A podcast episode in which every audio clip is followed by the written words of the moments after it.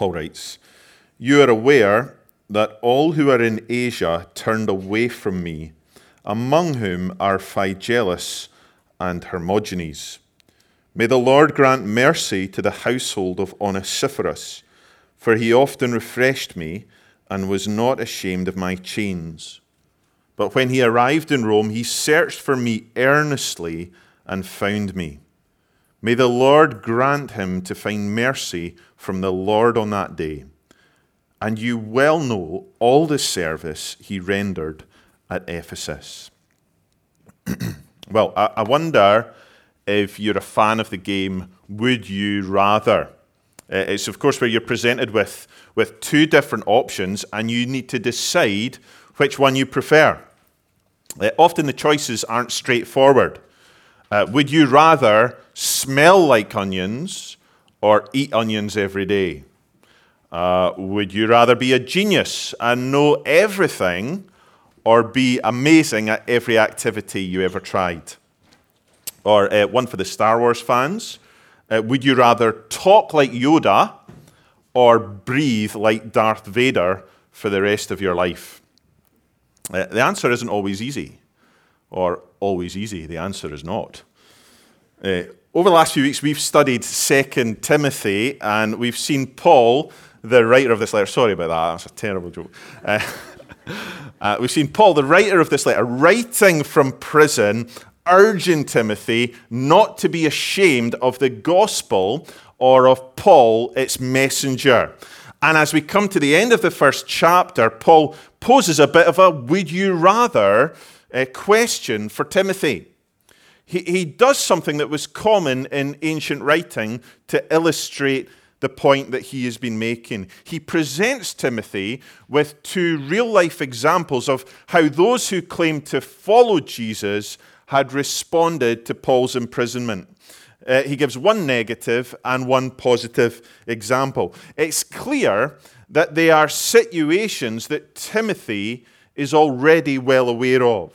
Paul's not dispensing new information here in these verses. He's raising these two very different responses and essentially saying to Timothy, Would you rather? He's asking Timothy, which camp is he going to identify with? Those who are ashamed of Paul and the gospel, or those who are unashamed?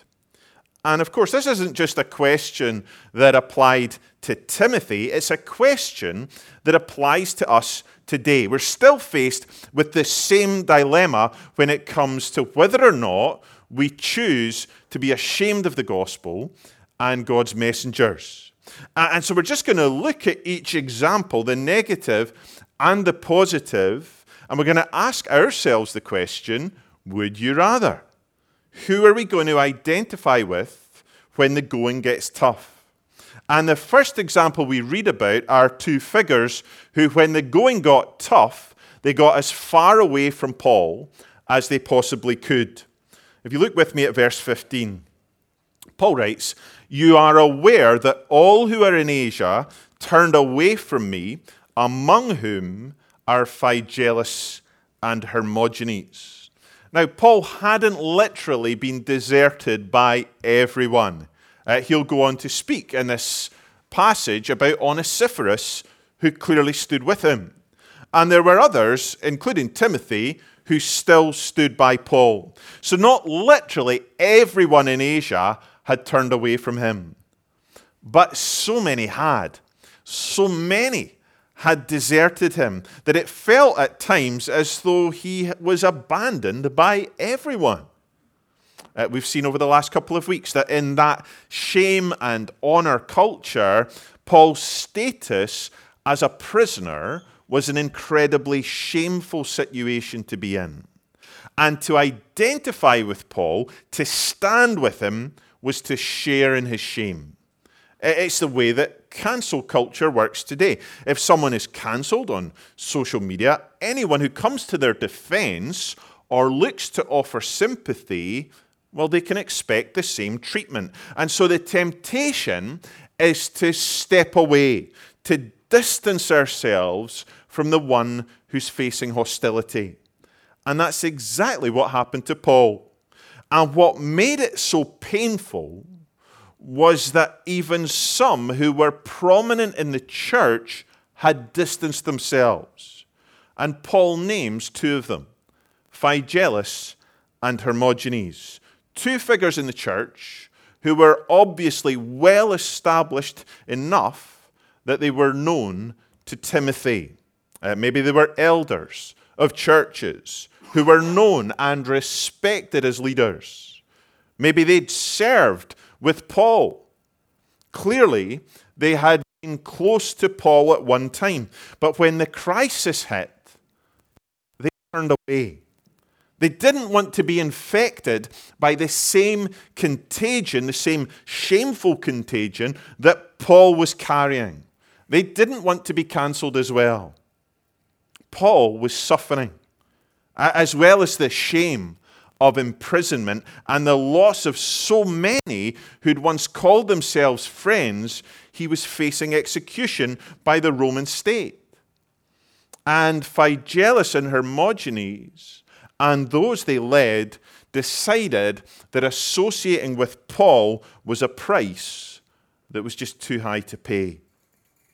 Of course, in reality, they would never have put it like that. No doubt they blamed Paul for his situation. Perhaps they saw his suffering as proof that his message was false. Uh, we've already seen in this letter that to be ashamed of Paul was akin to be ashamed, being ashamed of the gospel message that he proclaimed. The gospel that had led to his chains.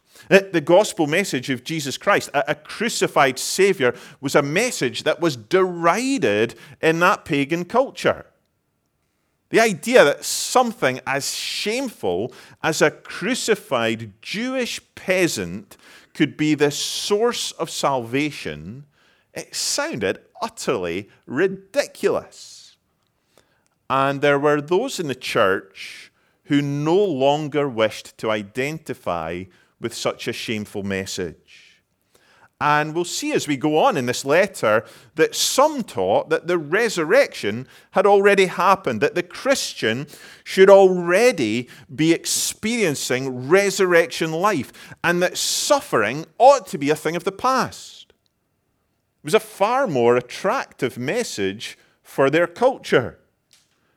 And so Paul's suffering was evidence as far as they were concerned, that he was in the wrong for not buying into their health and wealth prosperity message. And that kind of false teaching would have contributed to the pile-on coming from so called Christians who shook their head in Paul's direction as a failed leader. If they were around today, no doubt Phygelus and Hermogenes, they would be posting their blogs about the 10 lessons we can learn from Paul's shameful imprisonment. Paul was in an extremely lonely position. Not only was he facing the persecution of the Roman state, he had to do so while experiencing abandonment and hostility from those who would call themselves followers of Christ and who would have once called themselves his friends. And yet they responded no differently to his imprisonment than the pagan culture around them. And as Paul reminds Timothy of Phygelus and Hermogenes, he's saying to him, What about you, Timothy? Will you abandon me as well? Will you be too ashamed to stand with me? Will you keep your head down to avoid taking any heat yourself? Will you be joining in with the pile on? And it's the same question that we need to ask ourselves today. The Christian message is often seen as unwelcome in our society, and there are times when Christians and Christian leaders face intense hostility for remaining faithful. And the question we need to ask ourselves is this When the going gets tough, will we stand with them? Or will we turn away? Will we risk shame and disgrace? Or will our response be no different from our culture? Will we just join in with the pile-on? In an effort to justify our own position, will we find a reason to say, ah, well, they deserved it? Phygelus and Hermogenes, no doubt they, they believed that they were on the right side of history when it came to their response to Paul's imprisonment. In an effort to avoid shame and disgrace, they turned away from Paul. And no doubt they met with their culture's approval at the time. But 2,000 years later, the only reason that we know their names is because in his time of need, they deserted Paul, a faithful messenger of Christ. Their desertion, it may have gained them short term approval, but it earned them long term shame. And it's such a contrast to the other response to Paul's message and Paul's imprisonment that we see in this passage. The response of Onesiphorus. If you look with me at verse 16, Paul writes May the Lord grant mercy to the household of Onesiphorus, for he often refreshed me and was not ashamed of my chains. As painful as it must have been for Paul to be deserted by Phygelus and Hermogenes, he was greatly refreshed by the love and concern shown by Onesiphorus. Imagine what a comfort that must have been to Paul to have a brother in the faith come alongside him and identify with him at a time when so many had deserted him.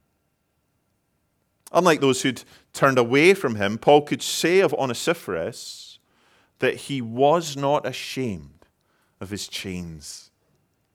Onesiphorus was willing to risk his own reputation, his own safety, to identify with Paul despite the shame of his imprisonment.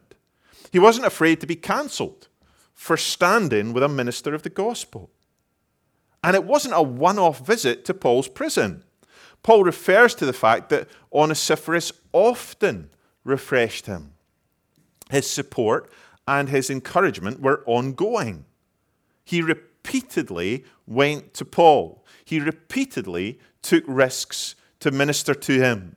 And he did it at great personal cost. It's clear from this passage that Paul was not an easy guy to find at this point. Onesiphorus had to conduct a major search to track Paul down. Verse 17. But when he arrived in Rome, he searched for me earnestly and found me. So, Paul at this point is not under some house arrest or in a prominent prison. No, the fact that Onesiphorus had to search for him earnestly, it tells us that by this point he would have been in the darkest hole in Rome. Onesiphorus would have searched from dungeon to dungeon, trying to pick a wretched looking Paul out of the filth covered, rag clothed prisoners who'd been left to rot till their execution. No doubt he would have had day after day after day of frustration and disappointment before he finally managed to locate Paul amidst the darkness and stench of an overcrowded Roman cell. Yet he never gave up the search. He was willing to sacrifice time, energy, reputation in his earnest search for Paul. That's how much he loved this faithful messenger of Christ. His love for Paul meant that he was willing to endure suffering for his sake. And what I love about Onesiphorus was that this wasn't some isolated incident. He didn't just push the boat out for this prominent church leader. No, he was known for his sacrificial love for his brothers and sisters in Christ. Paul reminds Timothy in verse 18, and you well know all the service he rendered at Ephesus. Onesiphorus was well known for all his service in the church at Ephesus. He was well known for being a blessing to his church family, for being willing to count others more significant than himself so that the church could be built up. Here was a guy who was an incredible blessing, not only to a suffering church leader, but to his church family. And here he is, remembered 2,000 years later for his love and his care and his sacrifice for his fellow believers. A servant hearted Christian who wasn't ashamed of Paul or the gospel message he proclaimed. I don't know about you, but I find that a pretty awe inspiring example of what it looks like to be a healthy church member. Someone who recognizes that with Christian leadership comes suffering and goes out of their way to encourage and refresh their leaders. Someone who takes the initiative to minister to those who are ministering to them. I wonder if that's something that you think of when it comes to interacting with your church leaders. You know, church leaders uh, have an incredible responsibility, an incredible privilege. And I know from firsthand experience as I look at our leaders and I see the incredible amount of time and energy and sacrifice that the elders of this church and their wives pour into loving and serving the members of this church. I hear their prayers. I know the weight of responsibility that they carry and the deep love that they have for each of you. And they don't do it for thanks, they do it because of their love that they have for the people that God has placed under their care.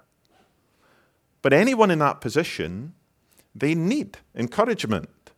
They need ongoing refreshment from their church family. They need prayer and understanding.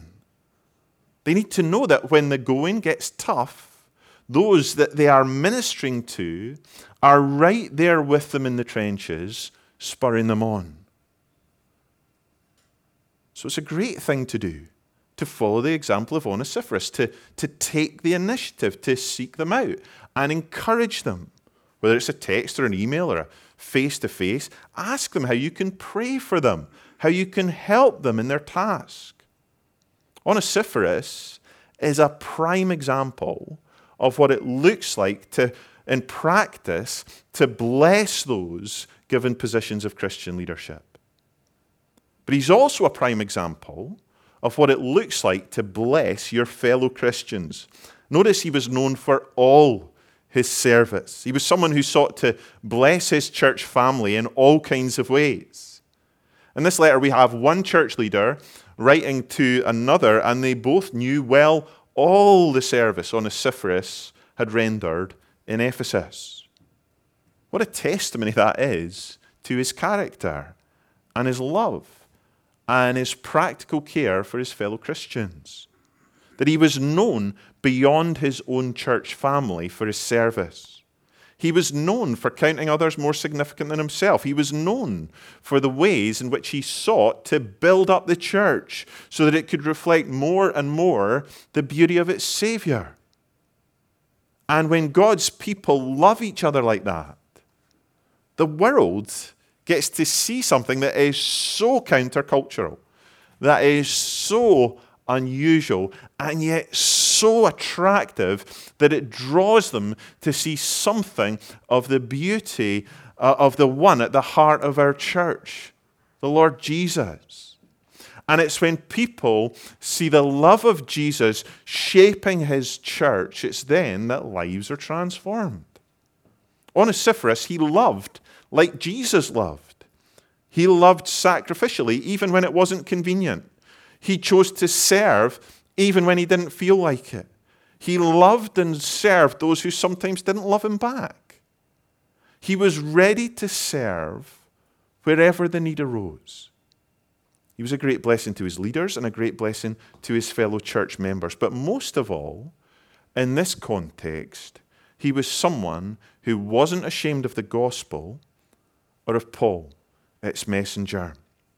And Paul's prayer for Onesiphorus is there in verse 18. May the Lord grant him to find mercy from the Lord on that day. Onesiphorus risked shame and persecution for his identification with Paul. But Paul's prayer was that whatever temporary suffering Onesiphorus might have to endure, he would know the blessing of God's eternal mercy on Christ's return. And by reminding Timothy of Onesiphorus, Paul is saying, Will you be like Onesiphorus, Timothy? Will you be willing to risk your own reputation to identify with me in my chains, even if it means shame and disgrace? Will you be unashamed of the gospel? Will you love and serve God's people as you minister to, minister to them, even at great personal cost, even if your faithfulness leads to suffering? And that's really the question we need to ask ourselves today. Who would we rather be identified with? Would we rather be identified with Phygelus and Hermogenes, avoiding the shame of the gospel for short term approval? Or will we be identified with Onesiphorus? Are we willing to live lives that are unashamed of the gospel and its messengers?